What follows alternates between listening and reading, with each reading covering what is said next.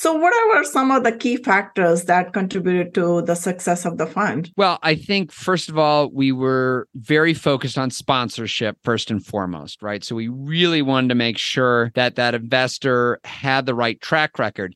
Now, that doesn't mean that every single investment that they made was a home run. If you've been doing this long enough, you are not going to make money on every single transaction. Mm. The question was more when things don't go well, did they treat their partners well? So we were very interested in checking their references and talking to their lenders and other partners and how do they perform and what do they like as partners, right? Mm-hmm. So that mm-hmm. was really important.